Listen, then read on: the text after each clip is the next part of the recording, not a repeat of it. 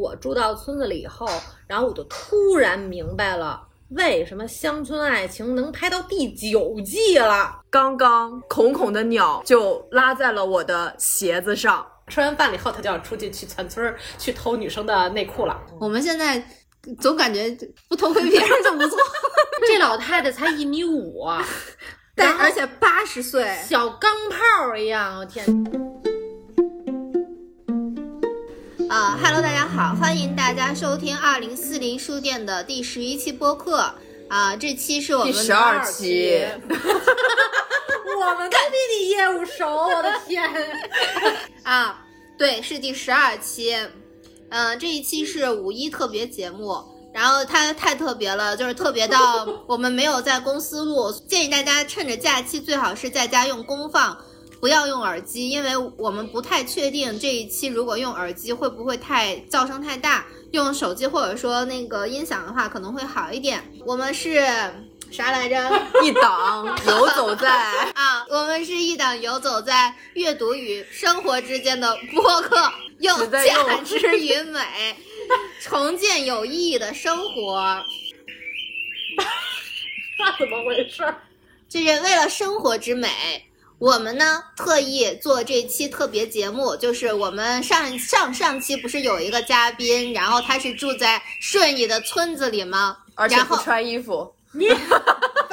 所以呢，我们这一期就是想采访一下他这种用自己的理想方式生活的人会过着怎样的生活，遇到怎样的问题。对他来说，呃，我们现在坐坐在他的院子里，呃，他的院子很美，让我们在开播以后忙碌的一个月中。得到了很大的治愈，因为他的院子像一个日式的榻榻米。日式的庭院，庭院。对不起，对不起，我刚才我刚才看眼睛盯那儿了，然后我就啊，榻榻米不是，它是一个就有点像还是中式，其实没有那么。啊哈，管它呢。我们让大家比较容易的理解的方式是，其实是 看我们视频号就知道了，。我们现在坐在他这个院子，然后他院子里的样子呢，大家可以去看我们的公众号二零四零书店，或者是看看我们的视频号露台二零四零书店，都可以看到呃孔孔家的样子。然后我们现在就坐在这个美丽的小院子里面，在给大家录节目。啊，虽然很美，但是声音可能不是很美的。那么我们就进入正题。孔孔，你当初为什么不在东四环继续住，而改到了选择了顺义呢？就其实是特别简单，就就两方面，一方面是我们的房租，其实那时候已经一下涨了一千多块钱，就太贵了。就是其实最直观的就是这个，另外就是我觉得住腻了，因为已经住了三年或者四年了吧，就一直是那一个状态。其实当时还去东坝住了一段时间，对对，就不是直接从呃那个那个百子湾那边，就是搬到东坝。我刚开始先是租了两个一居室，那两个一居室相当于都在一层挨着，等于一个是作为我的生活，一个是作为我的就是工作室，嗯那就分开。嗯然后呢，其实我是因为在那个村子里面学过陶，在顺义这边，然后所以我是因为学陶认识了好多朋友，然后这个陶是陶艺啊，陶艺，陶艺，陶艺，嗯，不是种桃，学陶儿。嗯，然后呢是这样，就是我们来来这边学陶艺，然后后来我是因为先有一个陶艺的同学，他先到村子里面来住了，因为也是个北京姑娘。后来我就跟他提了一嘴，我说，哎，我说我也想过乡村生活，因为。就是我从小因为就种花儿，从上小学就开始养花儿，然后以前不是住大杂院儿嘛，所以就算你的院子不大，但是也是有大家就门前全都养植物，然后所以我当时就跟我朋友说，我说哎，我说你帮我到时候留意一下，我说我也想到村里住，因为就是说如果在村子里面你没有。熟悉的朋友的话，就你想找到就是你心仪的院子，其实不太容易。因为我们是，就是他就帮我介绍了房子，我们还来这个村子里面转过呢，其实都不太好找，因为它是有一些比较好的房子是落在一些关键的人的手里面，它不是直接都贴在外面有广告的，所以就是你还是要有认识的渠道、认识的人，等于就租这个院子嘛，租这个院子，因为院子最开始是等于什么都没有，就就巨荒嘛。那就是说，嗯、你当时看的时候不只看了顺义，那你有选择不不不其他的就没有没有，我就我就看了这一片儿，然后看了我朋友这个村子，然后跟旁边的两个村子，但是我就觉得，呃，旁边两个村子就是太商业化了。就是有点太人太多了。但是我们现在其实这个村子也面临这个问题，嗯嗯，但是没办法，因为我们刚来的时候，这个村子其实很安静的，不像现在就全都是楼房了。就其实让我都有点动了，就是可能要如果再住几年，就要搬到更远一点的地方。因为我其实现在是很嫌弃它出门以后的风景了，它没有 它没有风景，它就是一破村儿。它只不过它的地理位置真的不错，你一出门就直接能上高速，然后你去城里，你去任何地方基本上一个小时都能到了，除非你去南就特别南边的地方，市中心都是一个小时或者四十分钟。所以你在看房子的时候是没有就是甄选一下，哎哪就是哪个乡村，因为没有没有，我就是针针对要在这个地区，就是要在这个地儿，并不是说我一定要找到一个什么什么样的院子，因为没有概念，嗯那时候完全没有概念。然后就是朋友刚好在这儿，然后就就刚好在这儿。对我们俩，而且我们当时其实都还不算特别熟的朋友。我搬过来以后，然后我就发现就特别的合拍，然后因为比我大几岁，然后也是北京人，然后特别热心，关键就是娇娇吗？娇娇，所以在啊我生活上就是给我特别大的帮助。就是你要是采访他的话，就是另外一个版本。然后他一提到空，我就会那样，就是那种生活上的一个弱智。就是娇娇确实是我之前刚来的时候，我什么东西我都问他。比如我要种树，我说哎，你家有锄头吗？他就说孔孔，你当我我是哆啦 A 梦，我家啥都有。因为我就觉得他是他经历过装修，可能就是这种各种各样的工具，让我剩的那些东西都会有。一般我第一时间都会问他，但是他还真有关键。所以说，如果没有一个朋友在村子里的话，你的起步会更难一些。我觉得是，就其实我在来村子里面最关键的是，当时我的助理他肯跟着我来，这个其实才是一个前提。啊、就我其实并不怕一个人在村子里住的，因为我的工作跟我的生活是在一起的嘛。嗯你想，我当时在东坝，东坝到顺义这块儿又有个十来公里、二十公里，嗯所以他能跟我来，才决定了我能不能开始我的一个新的生活方式。哎，我当时那个助理是同意了，所以我就特别顺理成章的就来村子里面住了。所以如果没有他的话，真的没法实现。然后等于来到这儿以后，因为也没有想到会跟娇娇成为这么好的朋友呀，然后发现就真的还挺默契、挺合拍，也不是那种经常腻在一起的，嗯，但是又是可以属于那种，就娇娇是可以空降的那种朋友，就是你完全可以不刷牙不洗脸就能见到你，就那种你完全很放松的那种。呃，我刚刚问原因，就是说嗯。你这个房子其实是一年一交的，因为我以前听说的那种住到村儿里的，都是一下子，比如说租了个五年、十年我之年，前我之前是那样，我哦之前是那样的，然后因为到期了，然后等于那个房东的意思就是，因为也是年岁比较大了，所以他就希望一年以前，嗯。所以每每年都要跟他斗智斗勇的聊聊房价的事儿。嗯，你刚开始签了几年？我最开始三年，三年，然后三年也哦不长。不长，对因为当时的那个最开始的那个房东，其实他他当时就不答应签特长，到期了以后等于。本来也说的是先是两年，后来这不变卦了吗？又这不是一年了吗？就他其实最开始他就是想一年一签，我就觉得一年以前一年一签的哦。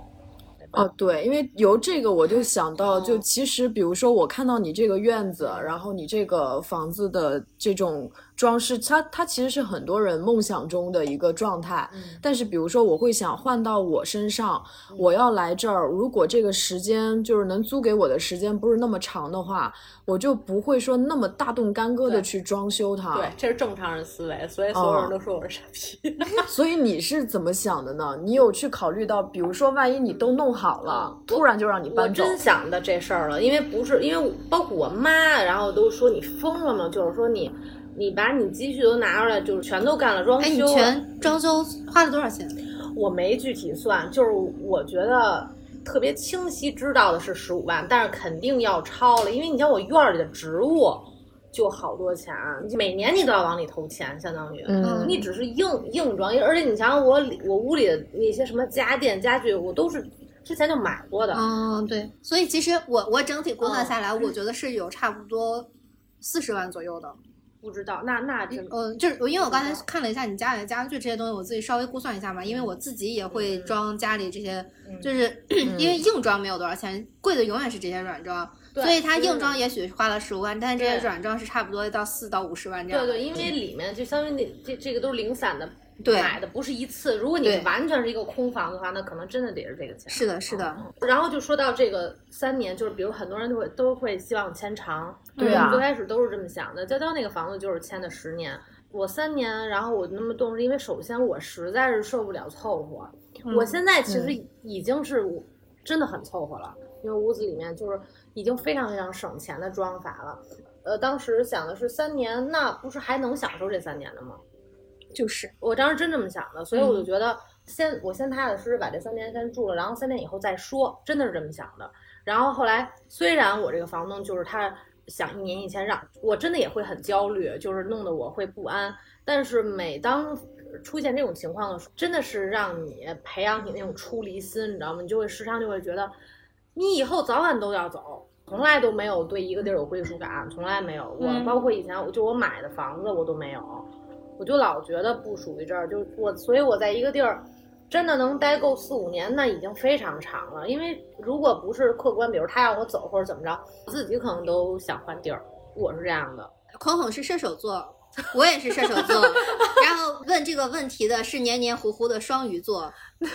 但是我上升就是双鱼，就是所以我我就是我比较矛盾，我两边其实都有。我有我有一方面是非常飞的，就是喜欢飘着的那种状态；有一方面，你看我把家弄得，其实你的这种感觉就是跟家的粘性很强。嗯我又是喜欢在，就是我有沉浸在家里面的，所以就是有这两方面的性格，其实我都有。嗯，哦，但是比如说，真的让我去选择一个我理想的状态，其实我是最想要随时能打包走人的状态。所以就是这样一个很大的房子，对我来说是一个非常大的心理负担。嗯对，就我因为会，我会随时会想，如果我得搬走怎么办？那我就不敢添置很多的东西。嗯。对，就有那样的一个想法。因为我吧搬过好多好多次家，就东西其实确实也是一点儿一点儿增加的。因为每次搬家其实都是一次断舍离，你家具上的审美过几年你自己都会变。比如你看到现在这东西，我都已经算精简过了，而且我想的是，如果有一天就真的我可以都不要，我可能就带着我这猫跟鸟儿走就行，就得带着活物走，其他东西都可以，就对，真的是这么想。其实就是心态上的这些东西，既跟自己有关，但也可以跟自己无关。因为我这个主体还在，所以我就随时可以再复制出，甚至是创造出比现在更好的东西。所以我抛下现在的这些东西，我都不会觉得说让我觉得有不适感，或者说有不舍。嗯，那最多不舍的是，很多人不舍得会觉得说，哎，这东西花了好多钱买的很可惜。那可能有些人还是在钱上比较有执念吧。我觉得好像孔孔在这个方面，嗯，一直没有什么太多的执念感。对，嗯但你们就没有那种，就是就你 们对这个物件儿的这种态度非常的有意思。就是一方面你对物件儿特挑剔，对吧？嗯就是你选的东西你都要用一个很美的标准，嗯自己喜欢的标准去挑选它。对对，但是到关键时刻你又能做到很好的断舍离，就我会觉得这个心态是很难的。就是你，你选的时候你很精心，不是？你知道我这种黏黏糊糊的人，对，就我每选一样东西的话，就我如果很喜欢，然后我就会舍不得把它拿掉，因为我会觉得它承载了很多回忆。然后如果它又是独一无二的，我就会觉得，哎，我以后再也遇不上这件东西了。我我经历过你这个，就我以前跟男朋友一块儿看电影的那些票根儿全都留着，嗯，就是经历过那种非常的把那些纪念性的东西，就感觉所有东西经过我手都是有意义的，我都留着。就是在某一天，也不也不是因为分手了，也不是因为什么，就是就觉得这些东西，呃，我我觉得可能是我一个临界点，嗯我觉得我不能再往自己身上一直在背东西了，就是那种状态。我一直背着它有什么用？就是我自己到最后变成了一个自己特别大的一个心理负担。这些东西到最后其实能留住就是这种记忆，它在我记忆里就行，我经历过它就可以了。我为什么要把这些东西还一直要留在身边，然后每次搬家还要非常费劲巴拉的背着它？就是、嗯你知道吗？我懂，啊，我跟你的心态是一样的。我之所以能，呃，他们陪伴我，是因为他们符合我的审美，或者说他们，呃，跟我现在的生活有关。但我能舍弃他们，也是因为我觉得他已经是我的一部分了，我随时可以想到他们。对对。那那我我拥有了他的灵魂，我就不再，我就不再实体。对，就是对它的实体对我来说不重要了，因为它我已经拥有过它了。那这个你们你们可能是天生的，因为我会觉得不是天生，不是天生，是后真的后天的不是天生完全是有个过程的。我觉得这就好像，哎，这要是这么说，其实就说偏了。这就好像是，你看我跟孔孔是一个，你昨天我们不是说嘛，就是我们的界限感是很强的，然后我们是一个非常在乎我的一个人，但是。你昨天也有不太了解我们的地方，对不对？嗯我们都是从你这个过程走过来的。是的当我们再往前走一步，成为我们现在这样的人的时候，你现在所面临的那些问题，也曾经是我们的问题，只不过我们往前走一步了，这些东西就不再是我们的问题了。嗯就是当我是成一个更完整的我的时候，那其他的东西都是可有可无的了，对就是那种感觉。这个就是按那种什么说法，就是说，就我会觉得，比如说啊，我离出家永远差在一步，就是那个贪嗔痴的那个粘着度。就我会发现，我感觉自己好像没有，就比如说你具体的钱财，我可能没有说那么贪，但是我对于物品、对于情感的那种贪恋，就会让我很难去处理，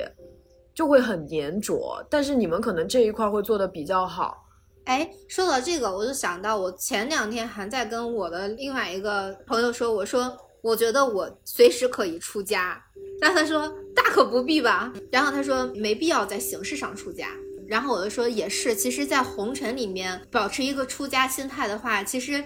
更能体会到，呃，快乐也好，不快乐也罢。但是最重要的是，当你把自己整个人都进入了一个空，就是出家的那种空的状态的时候，你反而不能再体会这些人间疾苦，那你的出家没有意义了，因为出家本质上是想要给别人。带来更多的帮助也好，或者是我粗浅的理解是，哪怕是修行为别人祈福也罢，怎么怎么的，无论他的原目的是什么，但是如果我脱离了一个真正的那个就是有感情的世界，而去别把自己真空掉的话，那其实就反而是一种结束。那其实是一个对自己肉体的完全的否定，或者说对这个生活的我不再看它了。那我如果不再看它的话，我觉得这会违背所谓的出家的初衷。我觉得有的时候，比方说贪恋某种东西，呃，比方说很贪吃，嗯，它也没有什么问题。如果说出家是一种修行，那在红尘中怎么就不能修行了？那说不定就在一件一件的事情的经历当中，也还是会一样会有成长的呀。那说不定有一天我就吃不下二十五个饺子了呢，对不对？你跟他说的是二十五个吗？是啊，是是是，而且我昨天还看了一句话，就是就是本来前段时间我是打算从就是少吃一点儿，嗯就不要再吃那么多了。但是我那天看到一句话是说，人在三十岁之前，你能吃想吃你就多吃吧，因为人的老化是从内脏开始的。我忽然就觉得，所谓的人说的能吃是福。我就不应该跟这种东西去对抗。我为什么我能吃的时候我不吃？那我想吃的时候我就吃不下了，那不是也是一种痛苦吗？我其实也经常想这个问题。有时候我我就跟我妈说，哎呀，一到春天了，怎么食欲这么好呀？然后我妈就觉得，哎呀，你趁着你现在牙口也好，然后你身上也没有，比如说什么高血压呀、高血脂啊，就是说别太过激，什么东西不都讲究一个度嘛？对，嗯，就是别什么都别过，没有你吃东西你别就是别过于贪。比如说，哎呦，一天我比如说我平时我可能一天吃一个蛋糕，好今儿比如干六个，那可能就过了，就是稍微那其实就是一个，就厌食症和贪食症是一个心理上的疾病了。就我们这种能吃是福，还是在一个正常的一个度里面的。是的，对嗯平就是等于平常能吃的情况下，然后稍稍微有一点点小小的馋，对，所以这个其实很难延伸到物品上了。我就是觉得说，确实觉得有的时候常常觉得你是在某个阶段的，嗯，就是但是你这个阶段我确实是经历过的，嗯真的就是有那种感觉。那你听完我们两个刚才这样说之后，你的想法是什么呢？没有，就道理都懂啊，但是你也得给自己一点时间。他就是觉得不光是时间，也要事件。对啊，就是他他懂道理，但如果没有他真的亲历的话，他嗯就不会有这种特别更更就那种体验感不强，他还是相当于纸上谈兵。而且还有就是，人本来就是这样子的，知道和做到之间本身就是有一道鸿沟的。然后这个鸿沟要靠什么填满？它是有很多变数的，你不一定能填满。如果幸运填满了，那也是因为其实可能你中间遇到了很多很多并不让你开心的事情。人所谓的在苦难中成长，就是也许你遇到这些事情能让你想开，但也未必想开。有的人遇到了事情，他反而会后退啊，所以这个都不一定的。而且玄机嗯你知道吗？就是呃，我们虽然经历过你的这个阶段，但你不见得会到我们这个程度，你懂吗？对就是每个人的道路都不一样。。对，是的，所以我觉得你你应该享受你现在这种状态，是的，就是不要那种觉得，哎，我现在怎么这样啊？你们怎么都这样？就是不要有这种情绪，就你现在是什么样，就感受就好了。因为对大家所有的状态不会一直不变，你你是的你都会有一些偏移，会有一些无论是成长或者怎么着，就是再过几年看，你又跟现在状态又不一样了。对我这当下永远是最重要的啊，我觉得这个还好，就是觉得平时你就拿自己作为一个客体去观察嘛。就平时如果没有别人的话，然后你又对这种人很感兴趣，嗯那其实是可以观察自己对所有东西的一些反应。我为什么会能觉察到，就是我嗯对物品有贪恋？嗯就是我曾经有过想要极简的状态，我确实在闲鱼上卖了两百多件东西，但是呢。后来我发现，就有的时候我想要再出一些物品的时候，我我会去重新上身穿一穿，或者是突然摸到它的时候，我就觉得哇，这个衣服陪我走过哪儿哪儿哪儿，我是在哪儿买的，然后我再想买到它，就我就再也买不到了。嗯一想到这个，我那订单都发出去了。都有买家要买了，我跟他说对不起，我不卖了。哎呦，我还想留着这件衣服，嗯就那样。对，然后再插播一下，就在我说这个的时候，刚刚孔孔的鸟就拉在了我的鞋子上，就是现实生活给了我一个打击，就是让我不贪恋物体。对，有鸟屎，鸟给你拉一泡，治治你的这个对物欲的贪着。真棒！你你是个哲学家呀，歪歪。真的，哎，你为什么对养鸟这么喜欢呀？就是属于那种老北京的传统吗？我觉得，因为我从小养就养，就什么动物都养。然后小时候养的等于是不是更小的那种小鸟嘛，就是什么虎皮鹭什么的，就是他们白文鸟，就是那种小时候能见到的那种鸟，说所有什么什么兔子呀、金丝熊、荷兰猪啊，然后然后就我都养过。你觉得种树啊、养鸟啊这些东西带给你最大的快乐是什么？我觉得其实就就是大自然的力量吧，因为不是从小就喜欢动物啊、植物啊，因为从小就喜欢观察它们。因为从小以前养的都是一些就挺便宜的、特别好活的植物，但是你从一颗一个种子，然后发芽，一点点慢慢到它开了花儿，然后它又结了种子，那个过程非常迷人。啊我觉得最迷人的还是你家的杏儿真好吃。那你应该真的是从看它开花儿，然后到现在，等于现在的阶段青果嘛对，青果，然后等到六月份，然后就是慢慢的颜色变浅，就是，嗯然后我不是说了吗？我那个我那个杏儿，然后之前就是它等于自己掉在地上，然后又发了芽儿。对，因为好多人他就觉得说，我如果在家里种这些玩意儿，养着它好费劲啊，因为植物不会说话，但是我又又要想着，哎呦，什么时候给它施肥啊，什么时候给它。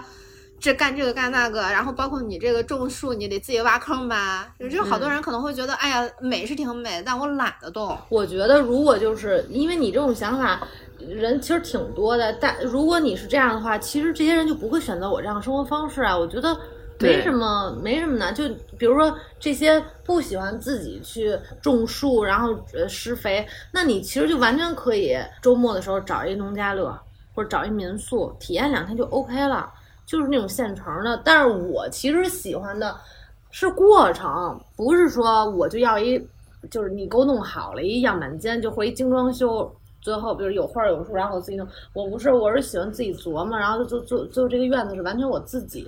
设计出来的，就我喜欢这个过程。到最后，你知道我这个房子，就我当时装修完了以后，其实我反而没那么激动，我就是其实，在装修过程中才才是最好玩的，觉得。嗯，对，我觉得也是。我真正的在院子里面坐在这儿欣赏院子的时间并不多，真的是朋友来，比如你们今天来这儿，打扫完了以后，然后我来，我我我能歇一会儿，然后我就平时我的大部分时间都就跟一农民没区别，就是一直在地里干活儿，嗯 然后每天早上起来就是特别，因为到了春夏，然后人本身睡眠就少了嘛，然后就会醒得非常早，而且好像并没有。哦，真的，真的吗？就是，就反正有院子的朋友都是那样，然后就他们就觉得院子里有一堆的生命在召唤着，来快给我施肥，就就这种感觉。然后真的是我早上起来直接就是戴上口罩，戴上防晒，我就下地了，然后就蹲在那儿，就比如你看一个植物就能看好半天。我妈有时候说这孩子嘛呢，蹲那儿看半天。我说我看它跟昨天有变化，因为植物的生长速度巨快，就有的时候你咱们老觉得。植物就好像傻呆呆的，好像就没没有什么生命，但其实根本就不是啊。嗯，你们养花种哦，我有一个问题，就我觉得我是植物杀手啊。但是他们有的人说是因为你对植物没有包含情感，因为我比如说我以前养过梁天尺，然后呢，等到我哈当时去了趟印度，我回来以后我就给它浇了水，浇完水以后它就变硬变脆了。就变成像可以吃的那个海苔一样的，反正我就之前经常遇到，我养那种听说很好养的植物，可是到我手里全死了。有的时候我觉得是这样，就是，嗯，在最开始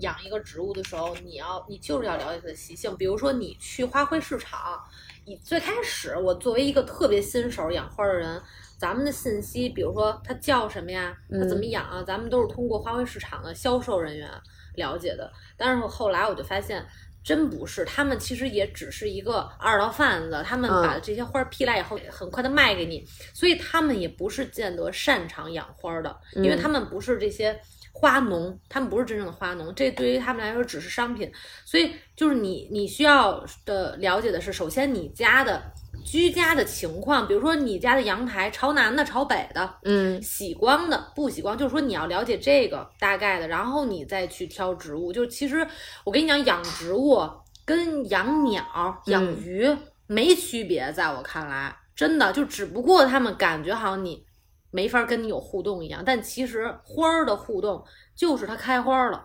就是就是结果了，这个其实就是它跟你的互动。它死了，就说明。你不爱我，我就死给你看。哎，我发现可能真的是这样的。对我后来想一想，我那个梁天池会死的原因，就是我其实没有去认真的，你没有跟他连接。对我没有认真的去研究养它的方法，因为它其实真的很好养，就是放那儿很长时间不浇水，它也长得挺好。所有的动物、植物，包括人，其实都是那种你每个人都有自己，就都有性格，都有习性。就是说，比如说花儿。它是一个喜酸的植物，然后你就给它想要的，它就能给你开花，就真的。来瓶醋，其实对可就白醋，完 就是可以。啊真的。对，硫酸亚铁就就真就是一个习性，就你给它想要的，就是阳光啊、空气、水，然后肥料就 OK 了。好多人说养花我是植物杀手，我觉得他们可能只是只是喜欢。照片里的不是，只是迷恋于自己是植物杀手的这个角色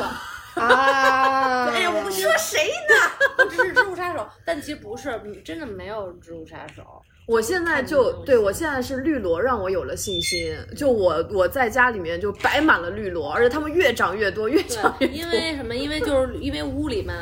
空那个光照确实是不太不怎么好嘛，所以然后绿萝又是喜阴的。你只要给它水就行了，但其实你你就是说，如果你在不不怎么管它的情况下，只给水，它也能长得很好。但是如果你就可以适当的观察一下，如果你给一些它一些叶面肥，一些很好的，它会长得更好。哦，你知道吗？就是就是确实是有难易的程度的区别，但就是说，其实大的总的纲领其实就那几样。嗯，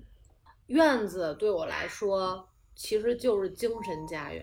不光是养植物本身，是整体营造的这个感觉。因为 我就觉得我的家就是我的疗养院，嗯，所以我其实真的不，我都不用走出去到别的地方去寻找，我就自己在家里就好了，把自己家里打理的井井有条，我自己就对了。每当我的家，比如说脏了。乱了的时候，我就觉得我可能有问题了，所以我一般都会从先收拾家开始。等我把家里所有的死角都收拾完了一遍，然后我觉得我整个人都好了。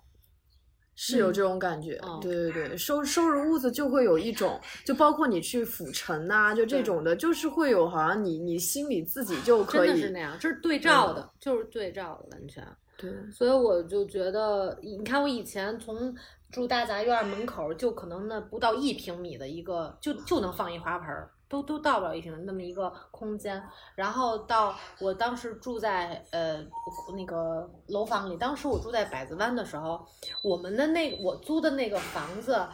就我们的一户是特别简陋的一个敞开式阳台，嗯但也就是因为那个，所以能让我的花儿在夏天的时候能养得特别好，因为通风非常重要。你花儿你没有通风，然后你养在屋子里面，那就容易各种会有会生病，会生虫。很多人都说，哦哎，我为什么长虫了？长虫的原因就是因为你本身植株它弱了，所以它才会长虫。如果你的植株很壮的话，它根本就不会生病。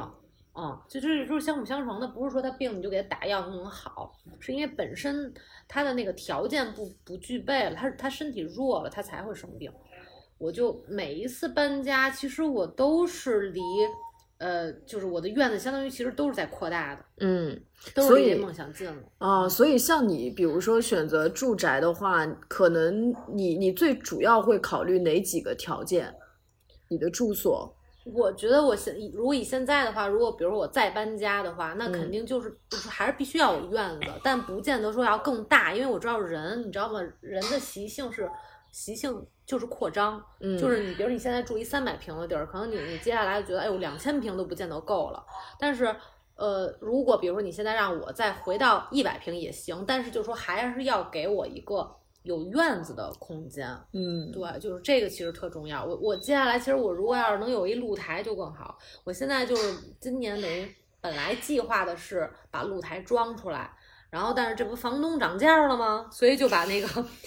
把这涨价的钱等于就给房东了，等于就就先空出来了。我我也是觉得这是挺挺好的一个提醒，就是不要过于。对这个地方，就那所谓的那种粘着、那种、那种啊执着啊、所以也也挺好，就怎么都接受呗。嗯，对反正也不是自己的房子。嗯，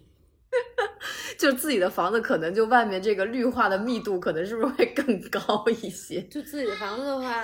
我之你知道，我之前我觉得他我还挺怕这是我自己的房子的，嗯因为我觉得就那种感觉，就你这辈子就是这儿了，就那种感觉，我就特失落，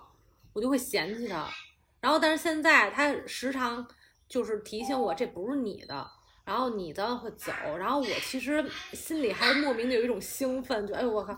挺 挺好的，早晚有一天能走。那你在这里生活，因为它是个村子，你觉得村子和嗯城里的区别就是，或者说你遇到什么问题？问题就是我住到村子里以后，然后我就突然明白了。为什么《乡村爱情》能拍到第九季了？不，我现在到十三了哎。呦我靠，是吗？啊 就是就是因为哇塞，就是在村子里面那种鸡毛蒜皮真太多了。就是我刚开始真的以为我到村子里面住以后，然后就是一种与世无争，然后就完全就那种特别宁静那种感觉，就那种世外桃源。我当时真的天真的以为是这样，但是我发现从我装修开始。然后我的街坊四邻就开始就是参观啊，然后那种就是我说的参观可不是很友善那种参观，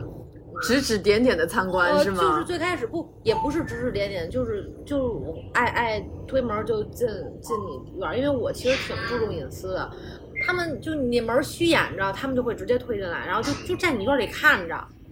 然后我特别受不了这种，就因为你正在装修嘛，所以你没法一直锁门，因为工人也要来回的进出，弄沙子、弄弄水泥什么的。我又阵仗比较大，因为我这个院子最开始是不是一个凸院子嘛，嗯就这些树都是我用那种大的那种四十米长那种吊臂的那个吊车运进来的，所以就是当时本身他们看到这个场景就。他们就觉得，哎呦，这城里人脑子果然有泡啊，树都还用从外边吊，就是，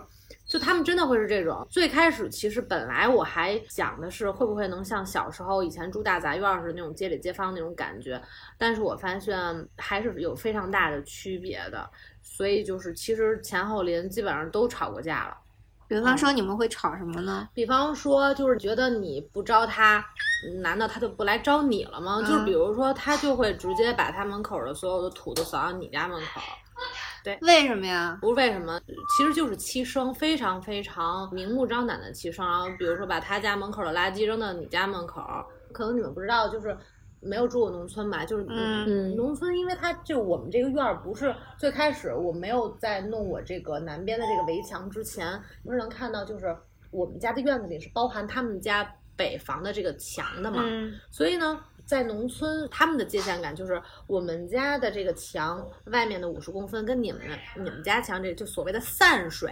就这是有一个公共区域，这个嗯区域是不能侵占，不能什么的，因为这个是呃就是为了走水，其实所谓的。嗯然后，但是其实农在农村，呃，其实不包括农村啊，就一般就是街里街坊，如果住的比较近的，其实都会为了这种就是这种寸土，就是这种这种方寸之间就会争。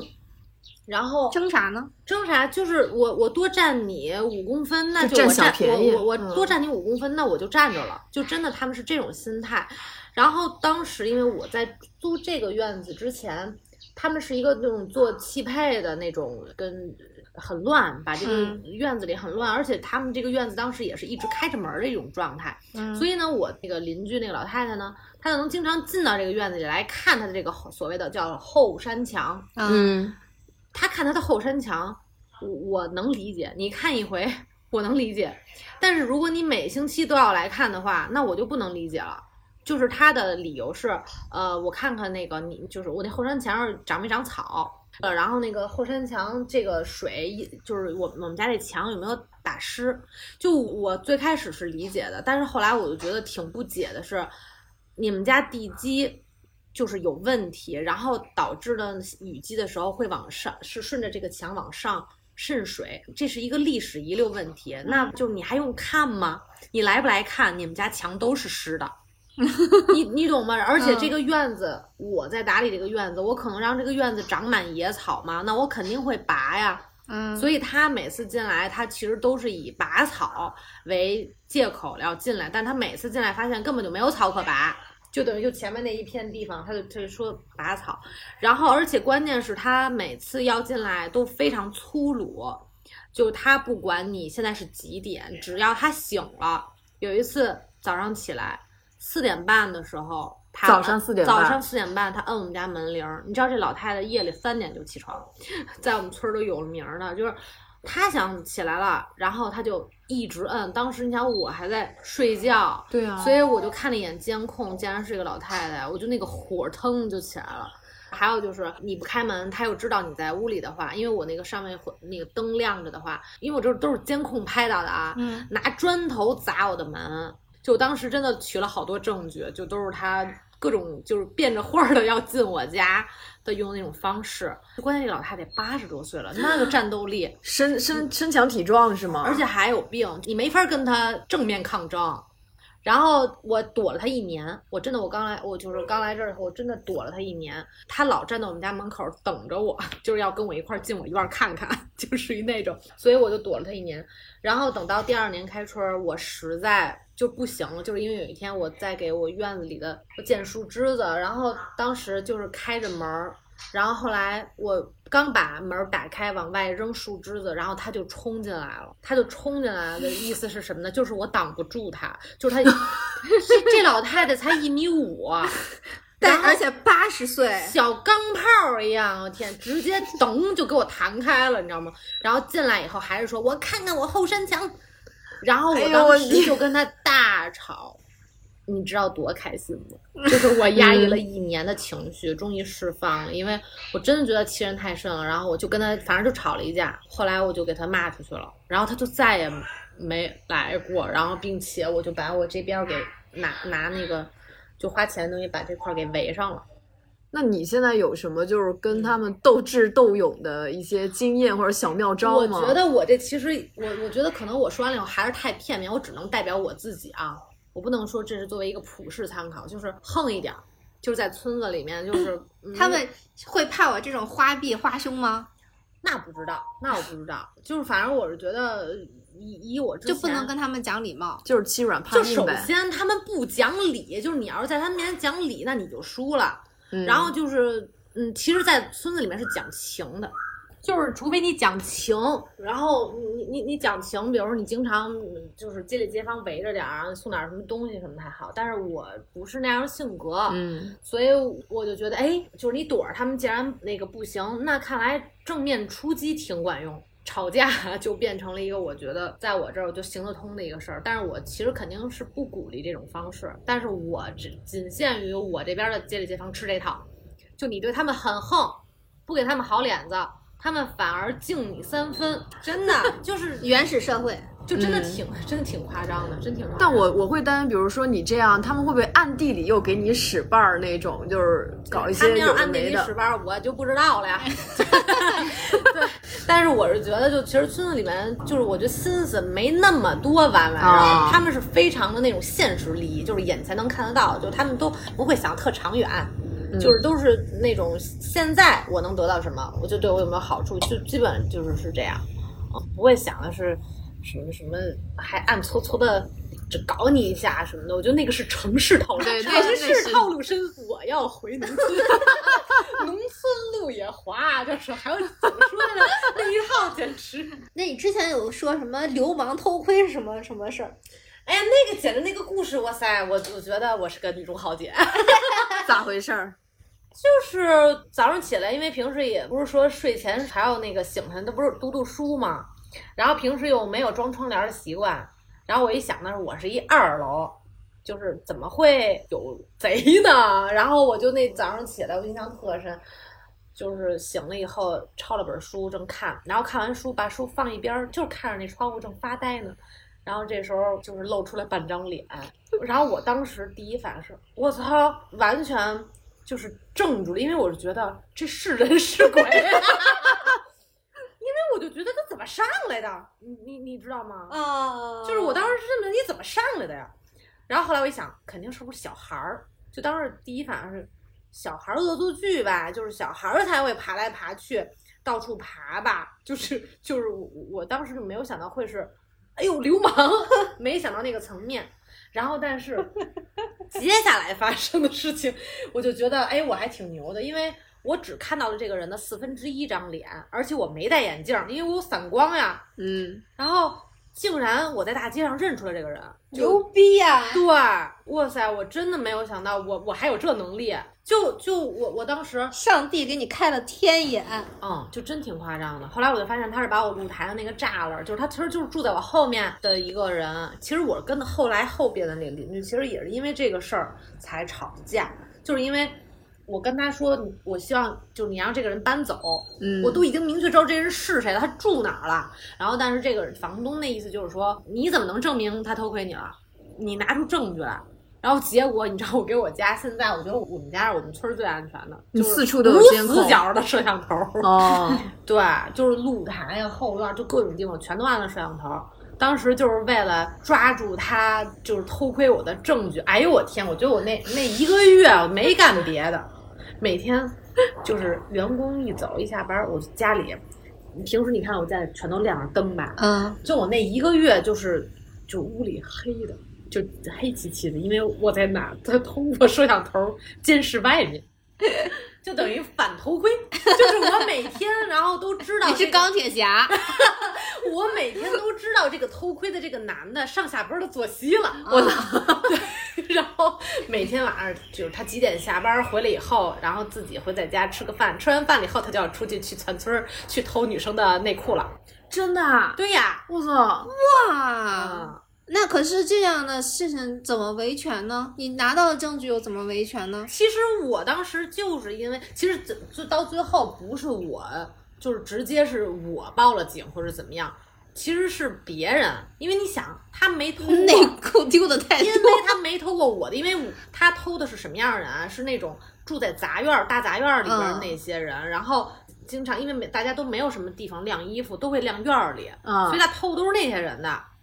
所以他不是偷的我的，所以当时我一想，如果他要偷了我的，那可能我要是去报案什么的，那还能说道说道什么？就是他等于是偷了别人的内裤，然后他扔到我的露台上，然后你把内裤还给了人家，然后我最牛逼，我觉得保留现场，我就把我就把每条内裤都压了块砖头，然后我觉得这如果到时候要报警的时候，就是起码警察过来能搜集证据，然后就是最开始就是留了一些内裤在我的露台上，就让它保持原样。经过了一番周折吧，就好不容易录到了有一天。他那个就是 站在他们后边那二楼，就呜抛物线，然后就扔到了我院里。我这还是借助到了邻居家的监控，因为他因为我们这块儿只能拍到有一条内裤扔进来，嗯拍不到是他。然后后来我就借助到别的家的那个监控，然后拍到了他扔的这个过程，时间一对，就是我本来想多攒几条这样的视频，这样的话你不就多嗯很多次的话，你不就去公安局感觉会更有力度吗？哎，嗯可是我纳闷的是，他为什么要把扔到你这对啊，儿，我也不知道呀。我觉得如果要是就是分析，就是我们就是说不是完全没见过这个人是怎么的，渊源是什么啊？就是我不是爱买花儿吗？然后当时买了一盆特别大的植物，叫了一个货拉拉。然后当时我拉到我我院门口的时候，邻居老太太呢，然后就说。呃，那个空空，就是让我们这小伙子帮你抬进去吧。我觉得那那行，帮我搭把手吧。所以这个人等于跟那个司机，他们两个就把这个花盆儿，就是刚正往里走的时候，这个老太太就说了一句：“说这是我们新来的租户。”我其实我的戒备心是非常强的。然后我觉得，如果这个人是一个完全陌生的人，住得很远的，他进我屋都没事儿。但是他一说这是邻居新搬过来的，然后我一下那个戒备心就起来了，我就没让他进我屋，我就让他就停到了阳光房。我说行，你就放这儿就可以了。然后我就发现他在我的阳光房里，他不走，他就放下了以后，他就开始环顾我家四周，他就说：“哎呀，你这个小院子挺好看的。”然后我就也什么都没说，我说我送您出去吧，我说谢谢您，因为我正好当时娇娇等着我，我们要出去买竹子，所以我就顺理成章的跟他出去了。然后当时留了个心眼儿，然后我就跟娇娇上了车以后，我就把我们家门口的监控打开了，然后我就看到了如下一幕，就是这个隔壁的老太太呀、就跟这个小伙子站在我们家的门口，就整个诉说了一下我是什么情况，你知道吗？就开始说，所以这个偷窥的是个是个小伙子，对他是一个当时他正好当时才本命年，他当时本命年二十四岁，然后但是我呢，那他为什么像鸟一样送你裤衩子呀？我真的是就我不懂。对我也很不明白，他为什么要把内裤我扔就觉得他是到你这儿没地儿扔，他觉得我的露台因为也很慌着，也没有怎么去。然后因为他不光扔我露台上，就是那个他跟隔就是跟隔壁就只过道，因为他住在二楼的第一间就把角儿，所以他旁边的那个过道儿两个房子中间的过道上也都扔了好多。就我以为他应该是那种变态，就喜欢那种原味儿什么的，然后就拿回去自己他就是收藏。不，他他是用那个，所以那个上面是有哦，好吧，就就这咱咱播吗？这个播可倒是可以播，就是有点我觉得还是应该剪一下，就是因为就是挺恶心的。我可以给他打马赛克。对。后来所以后来特别逗，然后最逗就是我不是战备状态了一个多月嘛，啊准备了各种证据，并且掌握了他的各种作息，然后我这正准备要发力，要想剪个片子之类的，然后我就突然发现好几天我都看不到这个人了，嗯，哎呀，心里还莫名的有一丝想念，哎，我说这个人搬家了。出啥事儿了？怎么就是在我的监控里消失了呢？然后后来我就看我这就是前两天，因为我几天没没看，没有连续看视频，我就发现在在前两天的视频里面，然后有一天晚上的时候，等于那个房东就对他特别横，感觉他是要搬走，就是他收拾东西什么的，他那那天晚上就没有住在那儿。等于又过了几天，然后我就看那个监控的时候，因为他们村里人真的就在大马路上聊各种事儿，啊，嗯然后我就听到就是这个邻居老太太她老伴儿就跟其他的租户就说就说了一下这件事儿，就是说他在偷别人这个裤衩子的时候被人抓着了，逮一正着，然后送大队去了。哦所以所以你们这管事儿的不是警察，是大队是吗？第最开始是大队，就是说如果其实这些人比警察更管用。对，确实对于这种人来说，大队啊，这种什么村村民什么谢广坤啊、刘能啊，比那个警察好使多了但你。知道吗？他就是只是把他轰走了，你懂吗？等于相当于其实我估计也没报案，没什么的。然后，呃，就我我就以我就当时过了一个特别踏实的五一，然后结果就是哎，我想那个什么节，五一后面有一个端午，对，端午节等于六月份了。然后我有两个朋友，然后南方的朋友来找我玩儿，俩女生。后来就是他们住这儿第一第一天，然后我早上起来，因为都比他们起得早，我在院儿里巡视，就就各种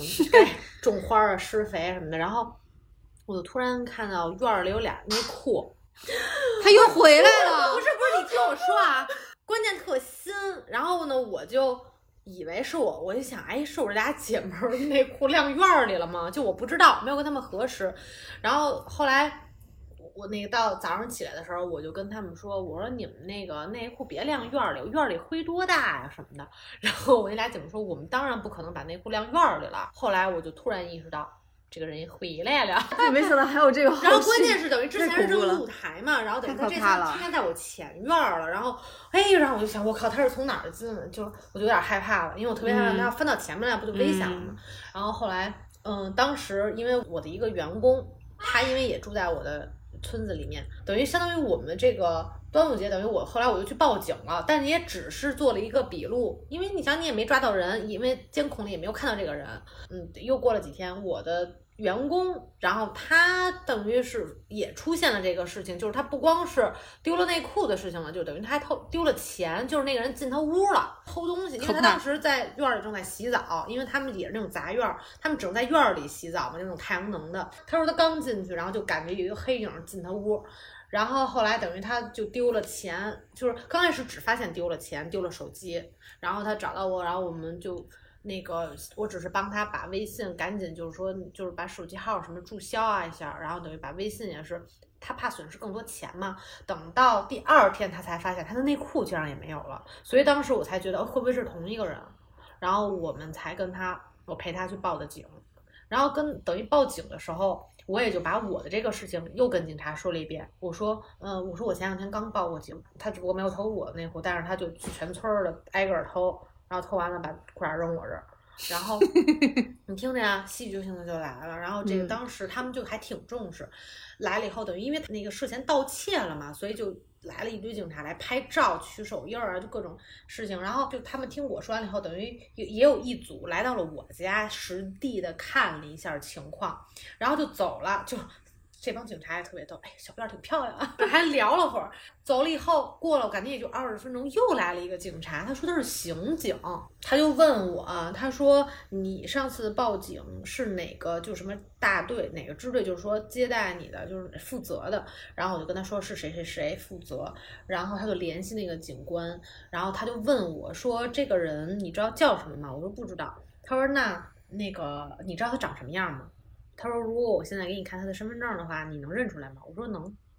然后他就。呃，给我看了一下那他的那个身份证，就是他他的手机里，他给我翻出来，他说是不是这个人？我说是这个人。他说今儿早上起来这人被拘了，嗯，然后我说啊被拘了，我说因为什么被拘的？然后他说强奸未遂。哦，一个人从偷内裤开始，变成了偷钱，变成了，而且犯罪是逐渐升级的是。这样啊，是这样，就关键不知道就是偷我这个这个员工的这个是不是他，这个现在我我后来就不知道，只是我确定。但是这确实是犯罪升级啊！其实当时我就有这种意危险意识，当当我当时就是他。呃，偷窥我的时候，我就会觉得这个人不是你不能只是想他只是一个变态，因为你知道我跟我其他的男性朋友讲，他们都觉得，哎呦，这就是那种的男的，然后就是那种没什么能 耐，然后只能就是干这种龌龊事儿来刺激自己。嗯但是我一直那根弦儿绷着，我觉得这种东西，这种欲望、这种刺激、这种这种东西是，就像你说的，它会一直升级。对，因为当当这个点不够满足他，他就会更进一步。嗯我一直是有这个意识的，因为平时看法制节目也挺多了，对，就感兴趣，所以我这根弦儿一直绷特紧。我床头的那什么防狼喷雾什么都准备都不是齐了都，然后 虽然这个人在家不穿衣服，但是他准备的东西很全。呃，对，就其实怎么说呢，我一直也没觉得被偷窥了能怎么着，我只是觉得，哎呦喂，您可有别危险对，就是别的，对对对，就是这事儿 害怕。你爱看两眼就看两眼，你有屁股，我也有屁股。对我真，这么想的，就谁还没个没个屁股呢？就你爱看就看吧因为我长，Don't touch me。对，只要你别碰我，就别别对我有人身伤害就行。因为我一直就住以前都是住楼房，家都没都没有窗帘儿。嗯，然后以前我妈还想，哎呀，会不会有人偷看咱们？我说看看呗，离那么远，拿那种那种高倍望远镜看，那不是就远远的也摸不着。哎，我看我身材好不好？呃确实不太能理解偷窥这个东西，就是真的是这人身上的东西我都有，除非说一个，这是就是这是犯罪心理学范畴了。嗯，是，嗯，人那种偷窥欲吧，对对，是心理上的刺激。对，所以我我就觉得，就是通过这个事儿，我跟别的朋友说，让他们都吓死了。他们说：“哇塞，你这还敢在村儿里住？”我说哦，要是我，我可能就回去了，：“哦，真的吗？啊哦，因为因为我觉得我。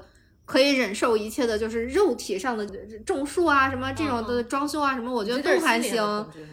生存和安全上安面的危全上面吧，对就比方说，我要是睡，呃我现在住在城里，我晚上还会睡不，有的时候睡不着觉。就比方说，我刚搬家的时候，我都会因为担心会害怕，我害怕就我我不了解这个地方的治安什么的，我都睡不着觉呢。哦，哇塞，那我心更大。哎，我其实还不算现在，你看我其实是有警惕意识，但但是我是觉得这个家它是给我足够安全感的。我不知道你们能不能理解，就是我首先我我这个村子里面我不是一个人，我认识很多朋友，啊就在这个村子里，啊我不是完全一个人到这个村子里的，啊有朋友，然后也跟我的这个原来的一个房东关系也很不错。虽然他不住在这个村子里，嗯但是你就觉得村里有人，就那种感觉。然后大队上也有认识的哥哥，就是就这些东西给我构造了一个心理上的安全感，其实是，所以嗯并没有因为发生这一件事情让我觉得我靠我待不下去了，完全没有那种感觉，反而是最开始跟邻居。就是闹最开始闹摩擦的时候，我会担心，哎呀，是不是村子里面不太适合我？但是后来我发现跟他们吵完架以后，就觉得还是能生存的啊，还是没问题的。就是就觉得哎到哪儿其实都会有变态，就是就城里也好，或者就哪儿都有。我觉得现在感觉变态还比小时候少呢。小时候我们班女生都遇到过变态，那是因为小的时候就是别人会觉得你是比较容易操控的，嗯嗯我们现在总感觉不偷窥别人就不错。反手就是一脚的那种。就是现在他们如果再来呃，就是伤害我们的话，就是风险比较大嘛。对，就很有可能两败俱伤。而且他们可能也是看人下菜碟的，就是就是，比如说可能看上去比较文弱一点的，嗯走路都是那个的，他嗯可能就会偏向于那样的人去下手。嗯对但是我们走路都是咣咣的，就咱是们走路都带风，所以他只敢偷窥，他不敢强奸。啊，你知，道吗？就是哇塞，呵我觉得他都怕那种一推门，我说哎呀来了，等你好久了。他忽然就觉得好像这事儿也没啥意思了，还是走吧。我想到张飞那个哥哥，好好好的哥哥，我跟你讲，我觉得就是就是人，无论是就像以以前我特别小的时候，我就问过我妈一个问题，我说，哎，我说妈妈，我说你看人小的时候跟人老了以后，你都看不出来他是男孩儿、女孩儿和还是爷爷奶奶，就是小婴儿的时候你分不清他是男女。就是老了等也是靠老了以后，衣服你你不是猛地一看也发现，嗯然后就是，所以我觉得其实咱们现在这种状态，老说比如女汉子啊或者怎么着，就我觉得其实挺贬义的。但是我觉得就是说，如果一个人你趋于就是你你无人性别化你人格的嗯成熟，其实你就是一个完整的，嗯，对其实不分男女，你就是雌雄同体。嗯，对我我我是我是我是，我 我也是，我也是。是这样。对不起，现在是三个中性人在给大家讲解。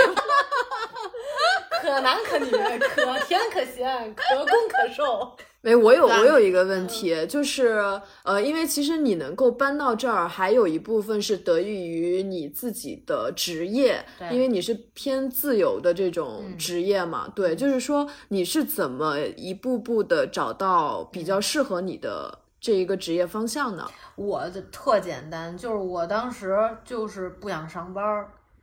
你以前做过就是我就上过俩月班儿，是是是是美工，就是就是做过美美工，然后上了俩月班儿，然后就觉得挺浪费生命的。就是我喜欢先特别集中的完成任务，完成任务后我就做我自己喜欢做的事情，嗯就等于我在班儿上画画儿。然后当然因为我那时候也年龄小，所以因为有你说一个偏。不是一个就是整就是他们这公司的主流的这个业务，所以呢，他们就看我就觉得特逗，就是这帮人，就这帮人就每天啊这种尖峰亮额这种工作职场这些人，就看我一个美术生，然后就在那儿没事儿画创作，就是画画儿，然后他们就还觉得我挺逗的，然后所以我当时因为我也不参与什么人事斗争。因为我也听不出来，我也因为我也不是在所谓的权力斗争的中心嘛，嗯所以呢，大家都就都对我都挺好，拿我当一小孩儿。然后，所以当时我辞职的时候，我们经理还挺舍不得我的，嗯就说：“哎，干嘛辞职啊？不喜欢我们这儿啊？”我心想啊，对呀，就是就觉得哎呀，我我为什么要浪费生命啊？我觉得我我就是我我这每天如果都能做自己喜欢做的事才是对的。就那个时候就特别坚信，必须要做自己喜欢做的事情，对，一天都不能耽误。现在空空都三十六岁了，还没饿死，你看真的。但是我跟你讲，我昨天为什么说陷入了我严重的自我怀疑？我嗯跟我一个特别严肃的一个处女座朋友就聊到，我就说，我觉得我没有在做我自己特喜欢的事儿。你看矫情吧，就是欲求不满。就是我朋友说啊，你你还不自由吗？你还没有做你喜欢做的事儿吗？就是我所说。我想做的事儿，其实我是不希望把它基于我是在谋生，你知道吗？哦，因为我是我做的，因为算是工艺美术类，就比如我不是做纯艺术的，等于我是做的东西虽然都是跟美术相关，但等于它是都是应用类美术。比如说，无论是做衣服、做鞋子，所以包括我之前在鞋子上面画画，其实它都是偏能销售，等于是是商品，就把它嗯商品化了。嗯然后，但是我个人就其实我是特别羡慕那种，比如说我我想做一个项目，嗯然后我这是一个主题，我定了这么一个主题，然后我我最近我就研究我这个项目，就是我这才是我最想做的，但是我觉得。我有基于一些生存危机，就我总是以、就觉得，哎呀，我得多攒点钱，然后就比如我得攒到一个我认为安全的一个数，然后我是不是才能会能踏实？就是我老有一个这样的危机，所以这其实是我自我斗争的特大的一个点。所以我，所以我一直都觉得我没有尽兴的做自己，你能明白吗？明白，就是钱不够。对，就但是又不是钱的问题。我因为我又想想，就之前我就真的没有存款的时候，就还没有现在这种感觉呢。就是就我我其实我觉得是因为现在卡在了一个很尴尬的时候，就是要么就是一无所有，完全没钱，因为那样是完本质本质上就是完全自由的。嗯对，但是要么就是特别就是完全没有后顾之忧，嗯嗯然后也是很舒适的。他们你完全没钱和没有后顾之忧，这是两个是以同样的状态，其实是，嗯嗯但是越是中间越是麻越难受。对，因为我嗯既放不下我现在的事情，我要维持生活对，我又没有足够的钱去过我就是想要的、真正想干的事情，做我真正想做的事情，因为我真正想做的事情它不盈利，嗯有可能不盈利，它要么就是赢一个大利，就就是它就是在一个尴尬期，对，其实所以我对我也觉得是尴尬期，所以就是我我就觉得，那现在我面临的这个功课可能就是这样的。所以我昨天经经过了这个自我怀疑以后呢，我今儿早上就好了，我就觉得那就还是享受现在这种这个过程，啊，就又与自己和解了，咋那么容易和解呢？哎呀，真好心态好，心态好。那我们今天的节目就到这里吧，好，就到这里。不行，还没聊痛快呢。